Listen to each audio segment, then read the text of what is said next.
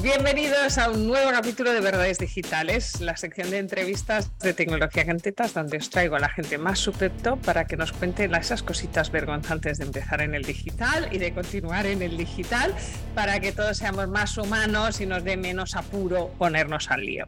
Hoy tengo el placer de traer a una amiga, porque ya con tantos años de conocer estas amistades que haces en el mundo online, que luego las desvirtualiza, le pone patas y se hacen amigas. Así que bienvenida, Desiree. Desiree es de estas personas que te incomodan con lo que hacen, pero en el buen sentido, ¿no? llevamos un rato hablando porque voy a confesar que esta es la segunda vez que grabamos este podcast que se nos ha chustado la plataforma y es de las personas que te ayudan a crecer, que te hacen desmontarte la cabeza y volvértela a montar de otra manera para que todos seamos mejores al final. Eh, así que si no la conocéis, tenéis que conocerla. O sea, es imprescindible. El mundo es un lugar mejor desde que ella nos ayuda a rearmarnos la cabeza. Eh, si alguien no te conoce, porque me consta que hay gente que no te conoce, pero oh, deben conocerte, vamos a darte el altavoz más grande que podamos aquí en el podcast de Tecnología con Tetas. Desire, preséntate al mundo y diles qué haces y quién eres y por qué eres tan útil. Ay, gracias, gracias Alba por la presentación, por las palabras bonitas y por invitarme a, tu podcast. yo soy, bueno, soy Desiree Belalobede, soy escritora, tengo tres libros publicados, Ser Mujer Negra en España, eh, que salió en 2018, que está en la octava edición, también hay que decirlo. Eh, minorías, historias de desigualdad y valentía, que salió en 2021 con todo el, eh, con todo el pollo de la pandemia, etc. Y ahora en abril de 2022 he publicado mi primer libro infantil que se titula Color Carne. También tengo ensayos publicados en libros colaborativos de autoría varia y también he prologado algunas obras muy molonas y también súper imprescindibles que hay que leerse. Em, esta es mi participo en medios de comunicación como colaboradora, etcétera, y me dedico también a la divulgación de la educación antirracista para personas, eh, tanto para particulares como para empresas e instituciones, eh, ofreciendo pues cursos, talleres, eh, participo en mesas redondas, charlas, ponencias, etcétera. así que esa soy yo. Es decir, es mi amiga soy, más cosas, soy más cosas. Es mi amiga Popu. Ella Entonces, ya sabéis, venimos a hacer seis preguntas que siempre son las mismas, todos contestan con la total honestidad y así mm. pues contan sus inicios en esto del mundo digital. Pregunta uno, suscriptores que tenías al final del primer año. Me vale, no le estáis viendo la cara si estás en el podcast, pero están poniendo cara de pánico, así que me vale un número aproximado yo diría que el primer año de, suscriptores, suscripciones, pues a lo mejor eran como unas, no sé, unas 200, 200, algo así, sí, o sea, bueno, una cosa así modesta, claro, sí. Friends and family. Sí, sí mis amigos, mis colegas. Claro, sí, sí, sí. ¿Cómo vendiste tu primer producto digital? Vale, mi primer producto digital eh, que sigue, eh, que lo sigo vendiendo, eh, fue una membresía. Ole tú. O sea, la gente vende un PDF, un curso, un taller, no, no, o sea, a lo grande. yo voy a romper el mercado, voy a empezar de cero a membresía. Pim pam. Y además a membresía de éxito, jodete, que esto es lo más top. Sí, sí, sí, fue una membresía. Eh, ¿Cómo la vendí? Pues mira, la vendí participando en un reto gratuito de Azucena Caballero, que también se dedica a la mentoría de mujeres emprendedoras. Eh, esto fue mm, en 2019, mediados de 2019. Yo estaba económicamente y financieramente en la mierda más grande y más absoluta, eh, con números negativos todo el mes y dije, o hago algo o, tengo que llevar ya el currículum al KFC y al McDonald's, porque es que con mi sueldo no vivo, no vivo, no pago facturas, no alimento a mis hijas, no hago nada. Y, mm, y en ese momento, Azucena Caballero lanzó este reto de 30 días, un reto gratuito de consigue tus primeros, eh, consigue tus primeros mil euros con tu negocio o consigue mil euros más con tu negocio, etc. Y pensé, mira, no, no pierdo nada. O sea, no pierdo absolutamente nada. O sea, que funciona, pues tengo mil euros. Que no funciona, pues llevo el currículum al McDonald's. Siempre te compran claro. Y, y entonces eh, era un reto en el que cada día había que hacer una acción. Algunas más breves me llevaban menos tiempo, otras me llevaban más tiempo. Yo me había propuesto seguir el reto Phil Parranda en plan, no en ningún momento decir, no, bueno, hoy no lo hago, mañana. No, no, no, no, no, no. Disciplina militar. Sí, sí, sí, sí, sí, tal cual. Em, y la sorpresa fue, bueno, entonces me di cuenta de que lo que podía hacer era lanzar una comunidad de, formación antirracista. Em, y, y, para mi grata sorpresa, antes de que terminasen los 30 días, yo ya había conseguido los mil euros y entonces me dio el tucutucu, ¿eh? me dio un parraquito porque nos preparan para el fracaso, pero no nos preparan para el éxito, ¿eh? Y cuando vi que aquello funcionaba, me dio, ¿no? En plan, ay, ay, ay, ay, ay, ay, ay, ay, ay, ay, ay, ay, ay, ay, que, esto tira, Dios mío, que esto tira. Sí, momento, coña, vendido todas mis plazas en ocho minutos y no tengo plan B. y entonces estás como, Dios mío, o sea, voy a empezar a levantar el teléfono y hablar con gente que me diga qué hay que hacer aquí. Sí, sí, sí, sí, sí, pues, pues así, así, entonces me dio, me dio, me dio, bueno, o sea, me tuvo que, que, o sea, que me dio un ataque de ansiedad muy, muy, muy bestia. Eh, pero bueno, ya he superado eso, eh, la membresía tuvo mucho éxito, tuvo muy buena acogida y a día de hoy ahí seguimos. Esta es cuando yo hablo de membresías, ¿no? que es como el modelo de moda y tal, y es como hay gente que lo hace y le va bien, y hay mucha gente que dice que lo hace y no. Pero bueno, esto va a otro capítulo. Gadget o aplicación favorita en tu vida personal o laboral, se vale en una de las dos. Google Calendar, sin lugar a dudas. O sea, es muy friki esto. No, no, va ganador. Para ganador de largo. amo, me voy a casar con Google Calendar, o sea, adoro Google Calendar. Además, ahora este verano he estado haciendo algunos cursitos, es otra de mis, otra de mis guilty pleasures, los cursos en doméstica. sin guilt, es solo pleasure es pleasure. Por lo que valen, es solo pleasure. Sí, sí, sí, sí, y, y, me he hecho un par de cursos de, de, planificación, organización y tal, y ahora miro mi Google Calendar.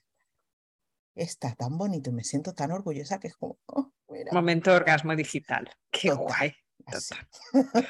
La mejor decisión tecnológica que has tomado en tu tiempo de emprendedora digital. La mejor decisión tecnológica.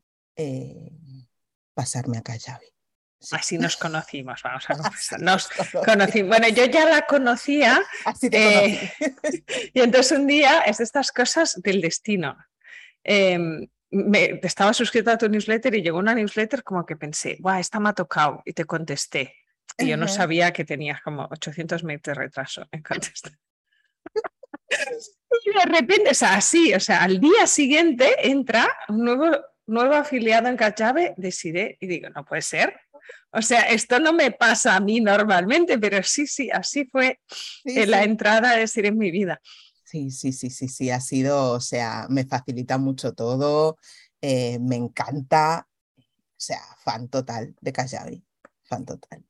Una cagadilla confesable que quieras para que le sirva a nuestros queridos oyentes y visualizadores ahorrarse alguna torta por el camino cagadilla confesable que, que sigo arrastrando eh, todo el tiempo. Eh, la, bueno, a ver, por una parte, planificar, porque yo lo de planificar, ¿no? La estrategia era como, bueno, yo voy al tuntum, yo voy un poco al tuntum. Entonces un día Maider Tomasena, que somos muy amigas, un día que estamos comiendo, me dijo, a ver, deja sacar productos, deja, ya, para. y piensa. Y piensa ahora tienes que pensar, ¿no? Eh, mm, y, eso es una de las cosas que, más me ha faltado, ¿no? O como eh, toda esta cuestión de los números, ¿no? Eh, estadísticas y tal, que tú me dices. Números al final de... Que no me tengo ni al final, ni al principio, ni nada. Entonces esas son mis, mis cagadas confesables, pero estoy, I'm working on it. Así, cada día estamos working en todas las cosas. Qué perfectas no somos y para eso está esa sección de entrevistas. Se puede ser absolutamente imperfecta y tener un negocio digital que funcione. Eh, reto de los próximos 12 meses, cosas que tengas en vista. Ah, bueno, pues mira, por una parte, em, desarrollar la línea de formación para empresas, que ahora está empezando poquito a poco y para finales de año, para finales de este año, lanzar la segunda edición de, un curso intensivo que, que, saqué en mayo, tú y el antirracismo, em, e intentar igualar y a poder ser doblar el número de inscripciones. A doblar, ahí son. A doblar. Yo lo tengo ahí en mi lista de pendientes. Muy bien. para cuando lo saques, porque ya lo decía antes, que hago los cursos que voy a hacer, me compro los cursos que voy a hacer. Soy mala compradora de cursos, porque la mayoría de gente compra cursos para no hacerlos. No, yo los compro, yo compro un montón, pero los hago. Mi, kit es que yo solo los compro cuando sé seguro que los voy a hacer. Entonces soy muy mala comprando cursos porque tengo el tiempo que tengo. Entonces lo vi la última vez, pensé, ay, este curso pero era en mayo, o sea, hola, ¿qué tal? Hemos sacado web en cuatro meses, o sea, mayo no era un buen momento. No era, no era. Y les dije, si lo vuelve a sacar, ya me lo apunto aquí. Tengo cursos pues apuntados de esos noviembre. Venga, pues noviembre, ahí vamos, porque como ya lo habré vendido todo. Muy bien, claro que sí. Y al final del podcast siempre tengo algún concepto que quiero que expliquéis en detalle. En tu caso tengo uno muy concreto que a mí me ha hecho catacrack en la cabeza. Sí. Que es el concepto de fragilidad blanca. Ah, ajá. y quiero que lo cuentes a toda la gente que te está viendo y te está viendo para que también les ah. haga catacrack en la cabeza y entendamos que de verdad te necesitamos. Porque creo que ese día, que creo que ese mail, que contaste en un mail esto y pensé, hostia, es verdad, yo necesito a esta mujer. Hasta ahora no me he dado cuenta. Vale, la fragilidad, eh, fíjate que hay una cosa muy curiosa con la fragilidad que a veces cuando en redes sociales, ¿no? Sale algún comentario y, alguien hace un comentario racista, gente que está en mi membresía, ¿no? O gente que ya eh, está en un punto de educación antirracista más, más avanzada, le dice a esa persona, eh, detecto en tu comentario cierta fragilidad, ¿no?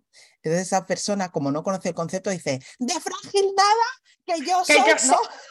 top. Porque se relaciona la fragilidad con la debilidad, ¿no? Pero la fragilidad blanca hace referencia a otra cosa. La fragilidad, bueno, la fragilidad también eh, está relacionada, se da en otros, en otros eh, ámbitos, en otros escenarios. Siempre que hay un grupo oprimido y un grupo opresor, el grupo opresor puede manifestar fragilidad, ¿vale? Entonces, fragilidad masculina, cuando hablamos de, ¿no? de machismo, etcétera, pues ahora como hablamos de racismo, fragilidad blanca. La fragilidad blanca son toda una serie de, de comportamientos y conductas que pone, ¿no? que acciona una persona, ¿no? porque tener conversaciones sobre racismo es incómodo, ¿no? No estamos acostumbradas a tener. Como lo del éxito.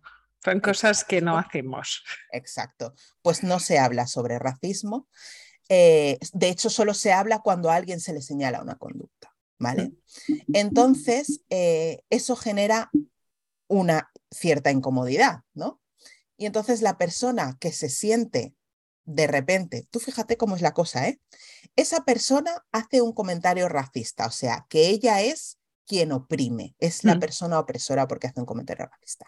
Pero cuando, pero cuando se le señala el racismo, se siente atacada. Es víctima. Es como se, revictimiza de algún Exacto, ¿no? Entonces, de repente, cuando tú le dices a una persona blanca, eh, oye, esto que has dicho esto que has dicho o este meme, este GIF, mil cosas. ¿eh? El refranero popular, yo me he bajado del refranero popular desde que te conozco y pienso, no puedo usar ningún refrán, tía, todos son profundamente racistas. Claro. Entonces, tú le dices a la persona, escucha, eh, esto que has dicho es racista, ¿no? Entonces la persona se agarra el collar de perlas y se exclama. Si no la estáis viendo, porque hay quien nos escucha en podcast, está poniendo cara de oh my god. Total. Vale. ¿Cómo me vas a llamar racista a mí? ¿Cómo voy a ser yo racista? Sí. Y entonces empieza ¿no? la relación y la glosa de todo lo que esa persona considera que la exime del racismo. ¿Cómo voy a ser yo racista si la señora que limpia mi casa es ecuatoriana? ¿Cómo voy a ser yo racista si soy socia de Amnistía Internacional? ¿Cómo voy a ser yo racista si dejo que mis niños jueguen en el parque con una niña gitana? ¿Cómo voy a ser yo racista si en el... ¿Sabes? Como si eso eximiera, ¿no? Y fíjate que es una cosa muy curiosa porque sobre todo las mujeres, ¿no? Eh, por hacer el paralelismo con el machismo y el feminismo, si a un hombre le señalásemos una conducta machista y nos dijera, ¿cómo yo voy a ser machista si tengo madre? Hmm. Estoy casado con una señora y tengo una hija. No se lo compraríamos, porque no se lo compraríamos, pero cuando se trata de racismo, las personas blancas pretenden que compremos esto. ¿No? Para librarse de, ¿no? Entonces ahí llega pues eh, el, eh, eso, ¿no? La revictimización y querer hacer eh, sentir mal a la persona que nos está señalando esa conducta, ¿vale? Todo esto atiende a la fragilidad blanca. Puede ser, pues eso, ¿no? El, ah, el ponerse, pues, el abandonar la conversación, el, en casos extremos hay personas que se sienten tan atarcadas que, llegan al llanto, no sé, ¿no? Eh, entonces son todas estas cosas que hacen que de repente se desvíe la conversación, ¿no? Y en vez de poder eh, tener una conversación honesta, sensata, ¿no? De decir, de, poder decir, oye, esto que has dicho es racista y que la otra persona diga, ah, ah, no lo sabía, tomo nota, que sería lo deseable, ¿no? Pues suceden todo este tipo de cosas. Y esto sucede porque cuando, cuando se nos educa desde la más tierna infancia, el racismo ya está ahí. Ese es el tema, que el racismo ya está ahí desde el principio, desde antes incluso de que seamos capaces de identificarlo. Se nos educa en él, a todas las personas. España, la España en la que vivimos hoy en día, es la, eh, la evolución de, de un imperio colonizador sí. Y la colonización está basada en la supremacía.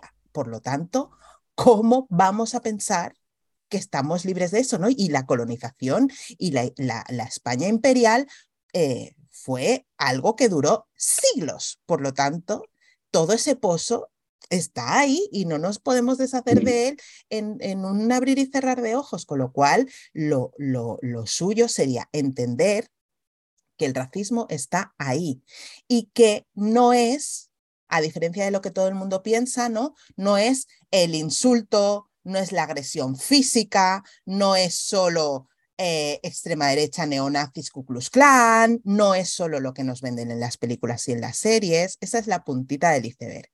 Eso es lo que hace que conectemos el racismo con ser malas personas, por, entonces, cuando tú a alguien le dices lo que has dicho racista, se siente llamada mala persona porque ella conecta el racismo con esto tan visible y tan eh, deleznable, ¿no? Cuando el racismo va mucho más allá. El racismo va en el hecho de que, eh, de cómo se explica la historia en, el sistema educativo, de la falta de referentes eh, de, de, otras latitudes principalmente el sur global, y ya no hablemos de personas negras, que hay en general, o sea, ¿cuántas, ¿cuántos inventores y científicos negros conocemos? ¿Cuántos libros al año te, lees o se lee cualquier persona escritos por alguien afrodescendiente o africano? Es todo esto también. De hecho, es, es, este el asumir, cuando empecé a leer, es como cuando tienes que asumir que aunque seas mujer, eres machista porque fuiste criada en una sociedad machista y ser mujer no te exime de, ser machista, esto es un poco lo mismo, ¿eh? es asumir, soy racista, de hecho yo me encuentro muchas veces como, coño, de repente digo algo y luego pienso, ay, ahora tengo que pedir perdón, creo, porque acabo de decir algo que no toca. Y, asumir que sí, nos han criado machistas y racistas, seguro que hay miles de otros adjetivos bonitos. Y, y de todo, claro, lo, la, la, el sistema, porque esto es estructural, ¿eh?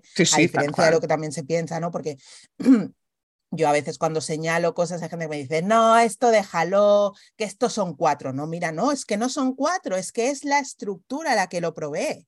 Es la estructura, no son cuatro, ¿no? Entonces es justamente eso. La estructura, igual que es machista, es racista. Yo misma he tenido y tengo que revisarme un montonazo de cosas porque a mí me ha educado. Yo he nacido en Barcelona, a mí me educa la misma estructura que está diseñada para aniquilarme. Y sí, sí, digo, hablo de aniquilar. No, no, pero que dentro esto es como muy complejo de gestionarse. Claro. Es una crack. Pero qué adolescencia más divertida te pasar. You tell me, ¿sabes? No, tal cual. Claro, entonces eh, hay que ser consciente de esto y, y solo ser siendo consciente de esto hay posibilidad de cambiar y de aprender. Pues claro, la gente que dice yo no soy racista, pues ya está, pues ¿qué te voy a decir? ¿no? Sí, sí, no, es aceptarlo y a partir de ahí intentar ser mejores. Nunca vamos a ser perfectos, pero bueno, dar ese espacio de corrección que decías tú, ¿no? De, hostia, si alguien me dice, oye, esto suena fatal o no, esto me, ha ofendido o no me ha gustado, pues admitir que igual la has cagado, amiga. claro, claro, claro. Es, es, ¿no? es conectar también, yo creo, con un poco, un poco también con la humildad, ¿no? de, que no nos ofendamos cuando nos señalan algo. O sea, aquí hay una diferencia, ¿no? O sea, cuando a alguien le señalan un, comportamiento racista, eh, lo, que lo, que, se está haciendo es describir lo que ha pasado. Esto que has dicho es racista, ¿vale? No te estoy llamando mala persona, estoy diciendo que esto que tú has dicho es racista. Ahora bien, sí, ¿no? De repente, yo te digo, ¿no? Estamos hablando y tú dices algo. Y yo te digo, Alba, esto que has dicho es racista. Y tú me dices, vale, lo corrijo. Y lo sustituyes. Pues ya está. Ahora, si yo te digo, Alba, esto que has dicho es racista. Y tú me dices, pues me da igual.